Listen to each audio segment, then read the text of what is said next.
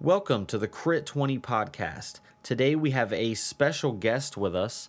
Um, he is a DM with 10 years of experience under his belt DMing for Dungeons and Dragons. Um, he sheds some light on some of his secrets and whatnot on how to approach things. So I'm going to go ahead and cut the crap and we're going to get straight into this thing. Everybody, Kyler Wilson.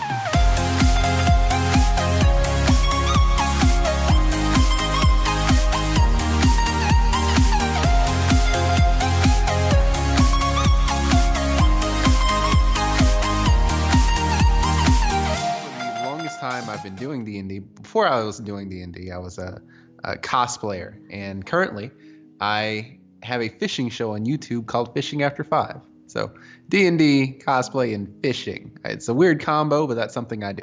You can find me at uh, fishingafter5.com.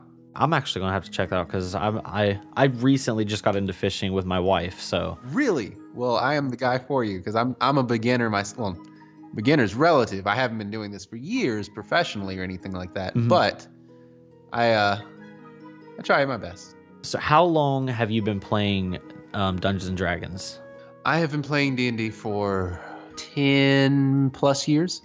My first campaign was back in um, 2000, 2007. Yeah, 10 years. Were Were you still in school? Because uh, you you looked fairly young. So, I was. I was in college. I was at Calhoun. oh, I was thinking ten years like you'd be in high school or something. Holy crap! You you look you look very young. Thank you. Thank you. That's uh that's something I'm trying to keep up. I'm really 67, so it's uh, a very good compliment.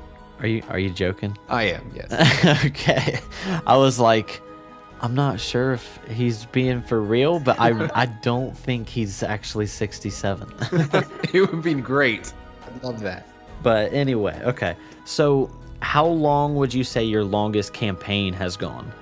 My current campaign has overtaken my first one. Um, my first one lasted two and a half years. This one is about to be two and a half years, and my current campaign is actually about to end, and we're going to pick up with a different campaign with hopefully the same characters. So yeah, about two and a half years. Okay. So, do you do you find it hard to kind of keep it going uh, for that long? Yes, uh, and there's many reasons why players are fickle sometimes, and you have to have the correct players in your game. Um, I've run, you know, I've, I've not just maybe I've run six or seven games uh, as a DM. All of these games have been three shot, four shot. This one we're going on, oh man, over a hundred sessions uh, at least. Honestly, I think I've maybe played in like four sessions total myself as a player.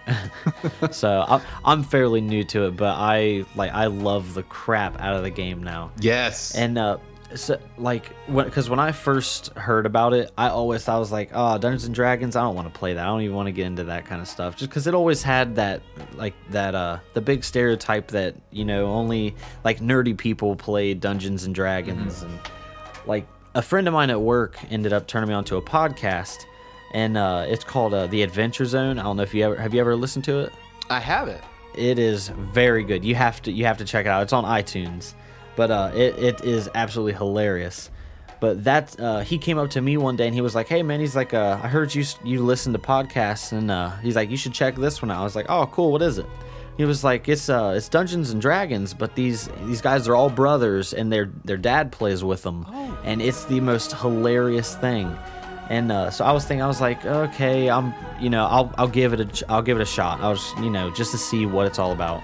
And from the very first episode, I was hooked. I, I've wanted to play it all the time. I like that's a, actually why I started a podcast uh, for Dungeons and Dragons was because I was like, this, this needs to, you know, be blown up again. People are like, you know, people are starting to get into it again, and it's so. I mean, and it's people from you know every type of background. You don't have to be, you know, have an IQ of, you know, whatever to play it. Any Sure. anybody can play this. I feel like, honestly, I kind of feel like everybody should at least give it a try. I agree. Uh, with Critical Role and Matt Mercer, every D and D has now become a more mainstream thing, which is great. That's excellent. Uh, especially the the way how do I say it? The story that he tells in that same form used to be sort of rare. Now, I've always played in a campaign that had a story. Well, there was more story based than it was mechanic. Um, but now those are becoming way more mainstream, and you're seeing a lot of people on uh, podcasts. I have a friend that does a, a podcast uh, called Bards and Nobles, and his storytelling is incredible. It's something that you just gotta love to listen to. Speaking of Matt Mercer, like every video I've watched of his, he's always doing like crazy voices and stuff. Like his like his narrating voice in general is amazing. Oh yes, do, he is amazing. Do you use any kind of uh like uh I guess do you do any voice acting like that in your campaigns? I try my best. Um, I have about six voices that I use, and I change between all of them. None of them are really good, but it there is a level of immersion that you get from even attempting to do a voice. I, I've been with DMs that don't do voices at all, and they're just speaking, and it's it's hard to tell when it's the DM speaking versus the character. Uh, I think even attempting doing a voice, you know, if you're a female and you do a voice like this, that's at least better than just. Yeah, I mean, you're you're giving it a different, you know, like a, a personality. Yeah. So, like, do you uh do you do your campaigns do you t- do they take place do you know like everybody around a table or do you do it over roll 20 or how do you do it uh, everybody around the table i have a bunch of minis i love having people in the same space it adds to an energy of the game uh, i've noticed on roll 20 you can find games that are really cold mm-hmm. uh, I, I don't know that's just not really for me but I do play in an online game, and it's with the same people I play with around the table. So you still get that warm feeling of being with friends. Okay, yeah, that's. I would love to be able to try that sometime, just because that's the only experience I have with uh, D and D in general is on Roll Twenty. So I I definitely know what you mean by the the cold feeling, just because uh, I'm I'm in the middle of two campaigns, and uh, one of them was with a group of friends that I'm relatively familiar with, and another is one that I just kind of joined to see what other what it was like playing with other people, and uh, I, I, I guess this will kind of lead into my next question, but like there will be times at sessions it's just very boring because you don't you can't tell when you know the DM is talking to you um, as a player or talking to your character or what's going on. So, I, how how do you uh or and also it sometimes it just gets very boring because they'll they'll focus on one uh, player individually while the others are just kind of doing their thing. Oh man. And uh, so what how how do you go about keeping everybody interested in the campaign and involved in what's going on? I may talk your ear off on this one. Are you oh, ready? It's, yeah, it's fine. That's fine. Okay.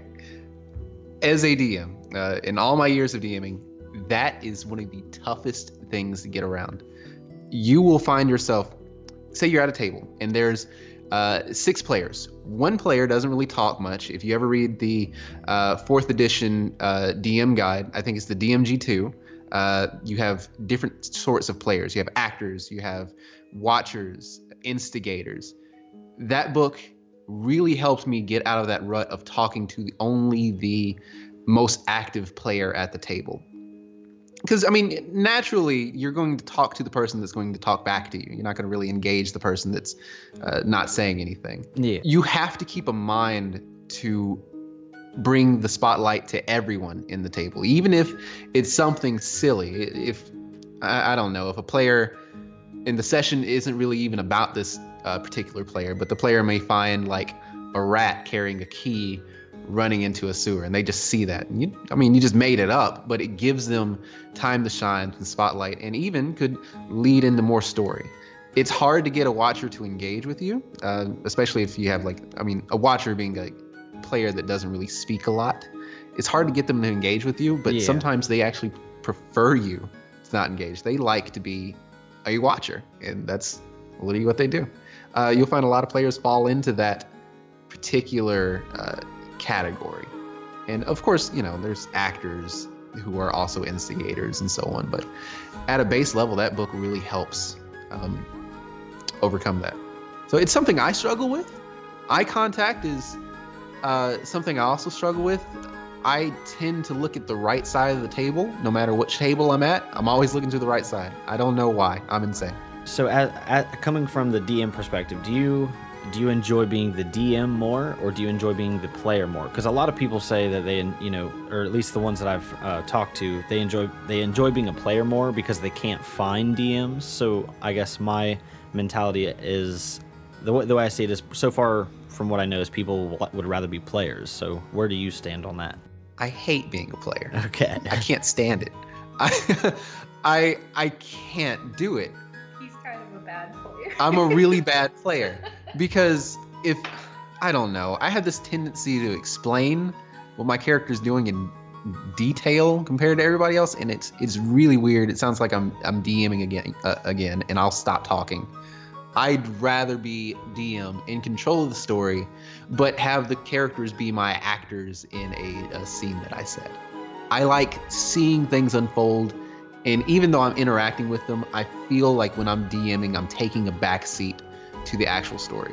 And players will surprise you so much. See that that was actually one of my questions is how do you like how how often do you run into that like your players like com- doing some completely you know unthought of because uh, I mean it seems like that's every D&D session is somebody's doing something crazy that you could never expect. So how how do you usually handle those situations? these this happens every single session. I have a a plan for a, a, session, and I used to write out all my sessions, but now I have an outline of five bullet points of things I want to hit in an individual session. A player will constantly mess that up, and that's okay. I I want you to. I've seen players use an illegal substance in a fog machine to cure an entire city of a sickness that was out of left field. I planned for them to fight something, but whatever. it worked. It's great. That kind of stuff is it has to be rewarded because if a player doesn't have an input in uh, the way the game is going, then uh, you typically lose the interest of the player. Yeah. But I deal with it by just rolling with it, keeping an open mind, um, a lot of times I'll present a problem to the players that does not have a solution, and I'll go with whatever sounds the best. I'll keep it natural. So whatever's, it just sounds natural, sounds like it flow well. That's what I'm going with. So it's basically like you you let them write the write the story. I do with limit. Yeah, but I do. so when it comes to be like players always have the mentality that their character is the the best around they're the, basically they're not going to die because they're the main you know they're the main individuals the story can't go on without them so how do you handle um, either killing characters or do you try to avoid killing them um, but bringing them close to that? Or how, how do you handle those kind of situations? The dice will fall on what it falls on. That is a rule. I didn't always do that as a dm i would uh I would think, okay, if my, I kill my players, I don't have a game. Now that my campaign is currently ending, anytime these players mess it up, they can die, and that's it, and they're done. uh, they can make new characters, of course, but I'm as I grow as a DM, I'm becoming less lenient. Um, that is not to say I won't cut throw you a bone uh, every now and again. I've had a my players were facing off against a reskinned Death Tyrant, and I had a sorcerer who had 43 hit points, and this was his first game with us. No, second game with us. And as one of the lair actions of this Death, death Tyrant, uh, he opened up a portal on a random player and shot them. Shot a disintegration ray uh, for 46 damage, and the poor sorcerer was disintegrated. I had to throw him something on his second game, so I let him come back uh, with some good story. Where do you draw inspiration from for your campaigns? Because I, I know you said it's been going over two years, is it? Yeah, two and a half. And it's so I guess where where do you get your ideas from uh, when you do each new session? Oh man, uh, another long answer. I'm sorry. It's all good. So when I started D and D, um, my first DM was a guy named Hollis, and Hollis told a very critical role like story. He you had to be in character at the table. And he told an apocalyptic story, which was really interesting for me because it was your world is ending. What are you going to do about it? So my campaign right now is actually a continuation of his old campaign in the same world, uh, about a thousand years later. So it's it's modern times. So there's cars and the players have cell phones and they can take pictures on their phones and so on. Um, but I have drawn a lot from Curse of Strahd for this. Uh, the game that we are playing is a heavily reskinned version of Curse of Strahd, where Strahd isn't necessary. Well, Strahd has been renamed to Drellincourt, and he is currently in a place far and away from the players, but is, are is affecting them uh, in many, many different ways. So there's a coming apocalypse. He's kind of hastening it. Would you say that the modern time period is like your like your go-to time period, or It you? is. I, I know it's tough to think about because you know in D and D you're thinking horses instead of cars and Yeah. uh, in- instead of planes, but minor adjustments. It's the way you have to look at the the game itself. It is very small changes. Um, certain times cell phones might not work. You don't have signal, you know. But modern day is my go-to because I can relate with it more. I feel that modern day D&D games aren't really played a whole lot. And that's okay because most people who are playing D&D are wanting high fantasy. Yeah, I mean that's that's what I always put. Like, well, for one, anytime that uh, I'm at work, people are always like, "Oh, you're gonna play D and D and your dragons and stuff," and I'm like, "Dude, I've never heard you know of running into any kind of dragon while I'm playing." so I don't I don't know why it's Dungeons and Dragons because I've yet to be in a dungeon. I've yet to fight any kind of dragon. Um, Oh man. So how how do, how does that go? Because I've never I've I haven't even listened to an episode on a podcast or anything like that where players fight a dragon. Have you thrown any dragons into yours? Oh yes.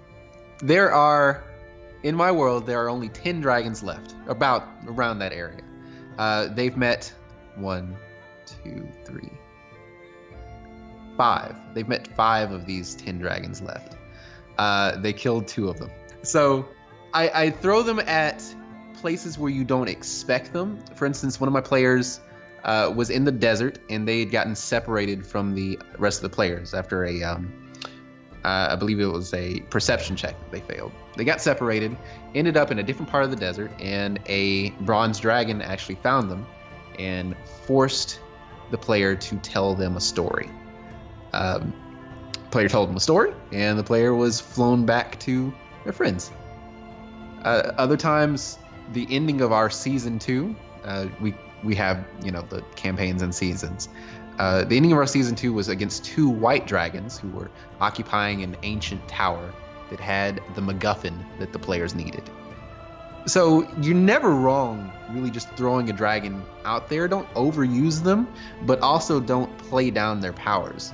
Dragons can destroy players. Even high magic, highly modified games. My white dragon, whose name was Lathandris, nearly wiped the players, which I didn't think he would, but he he did. Do you, do you find it hard to um to I guess write a dragon into modern day or like do you like do you have lore behind your dragons? I do, and it's not so hard to write them. They're just elusive, and you'll probably never see one ever. Um, if you go out into the far reaches, yeah, you'll you'll probably find uh, a dragon, but you have to look really hard, as there's what eight left now in the world. So back onto uh, uh, the voice acting in general. Do you, I guess, do, when when all your players sit down at the table, do you encourage the them to use the voices too, uh, player voices and whatnot, or I absolutely do. I have only one player that does not use a voice for his character, and it it's two. It stands out because you can't really tell when that player is speaking as the character or as the player. Uh, everybody else uses a certain voice, which is great. I, I actually I prefer that um, because that puts everybody on the same level where you're talking in dumb voices at a table. that's one of, that's one of my biggest faults is anytime that I'm playing like I like I guess when I when I'm thinking about it going into a session I'm like okay I'm gonna do this character voice I'm gonna, I'm gonna try this just to see if it kind of fits and then as soon as I start playing it's like uh, none of that ever happened that talk never happened Hey, that's just practice. That's okay. I feel I feel like a, a good bit of it's like just uh like not nerves but uh like you don't want to embarrass yourself kind of but i don't and i don't even know why i think that because the whole time the uh you know i've got other players and the dm doing voices and it's like you know i don't know i guess i i start judging myself I understand. It's easy to get stuck in your own head with it. I, I had that same issue. I think uh, in my first campaign, it was maybe like six sessions where I, I really figured out a, a voice for my character. so when you when you have when as a dm you have to you know do voices for all these different people do you, how how do you find the way to keep track of you know like a reoccurring character um, how do you keep their voice intact i guess Well, one half my players remind me.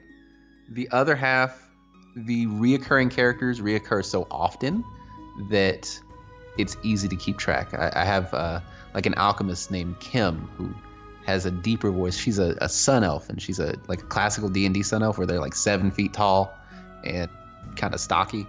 Um, she has a deeper voice, but I, I try to keep it feminine. And they have uh, another sorcerer NPC that uh, I, I try, underline try to do a more British, um, softer voice. So I mean, it, I guess it's just memorization of the characters. Uh, when they first came out, they didn't have that, but as they grew on me and grew to the story, the voices for them became easier. like like you became familiar with them and everything Yeah. Then I have my silly characters like Brengar the Barbarian.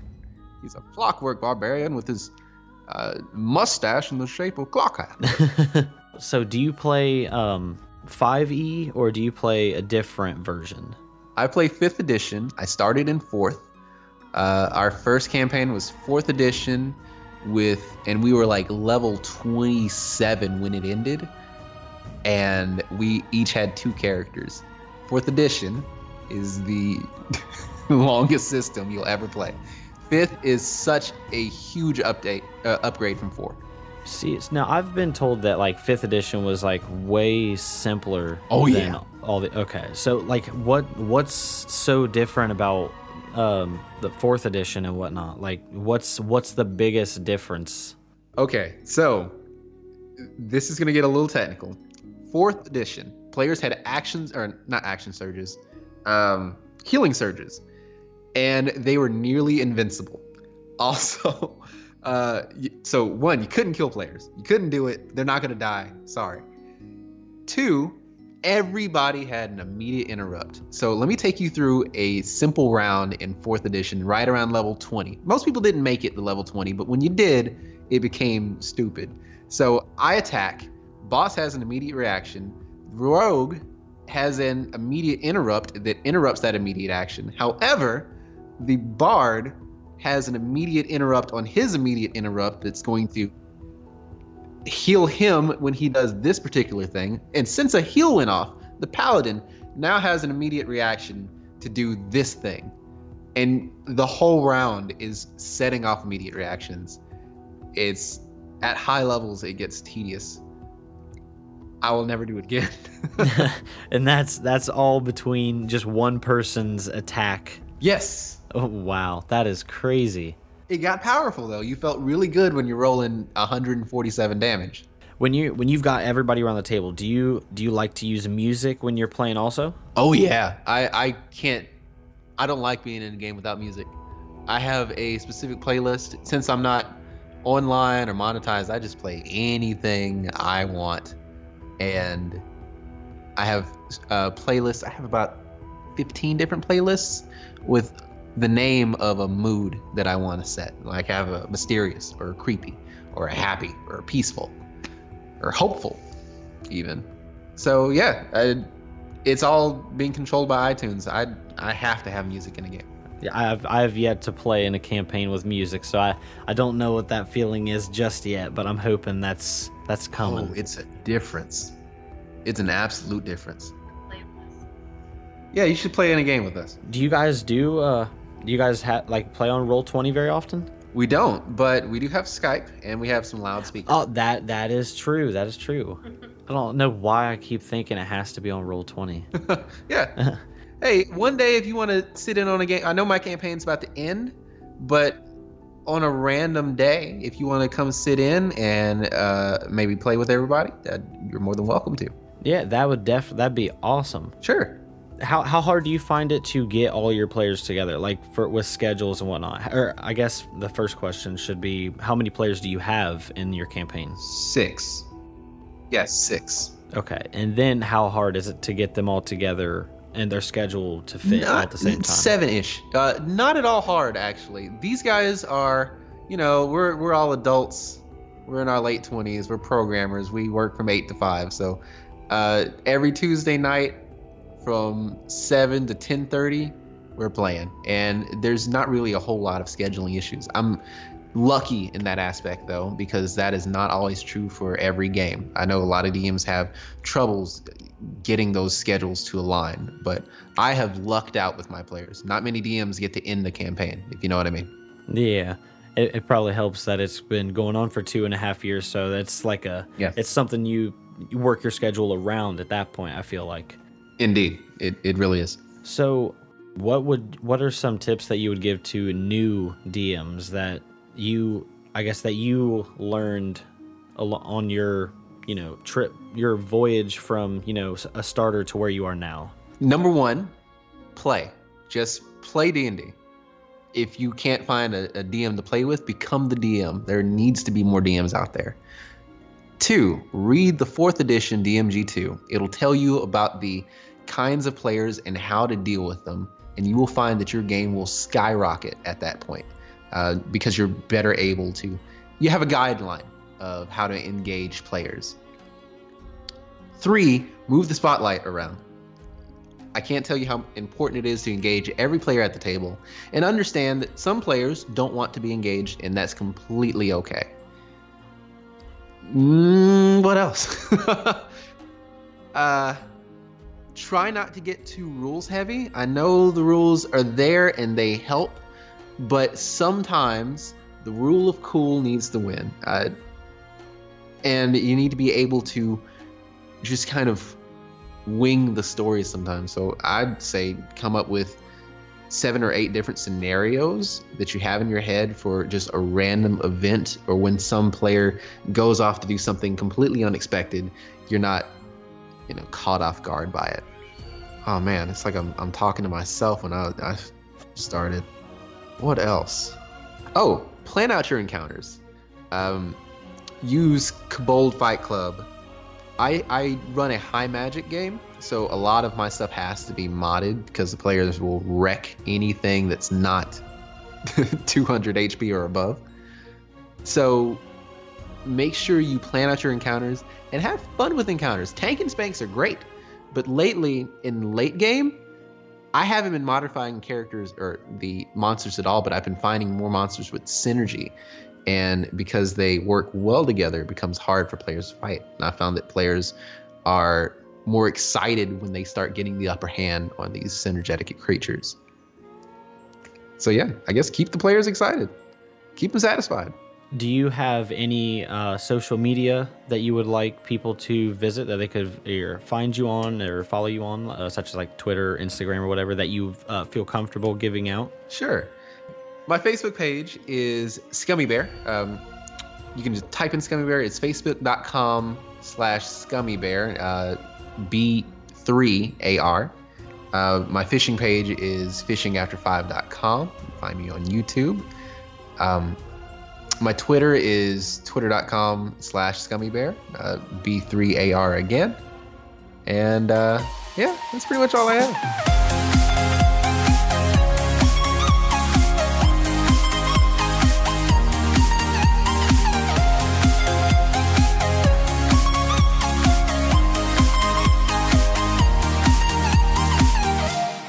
take this time to thank everybody for listening to the podcast.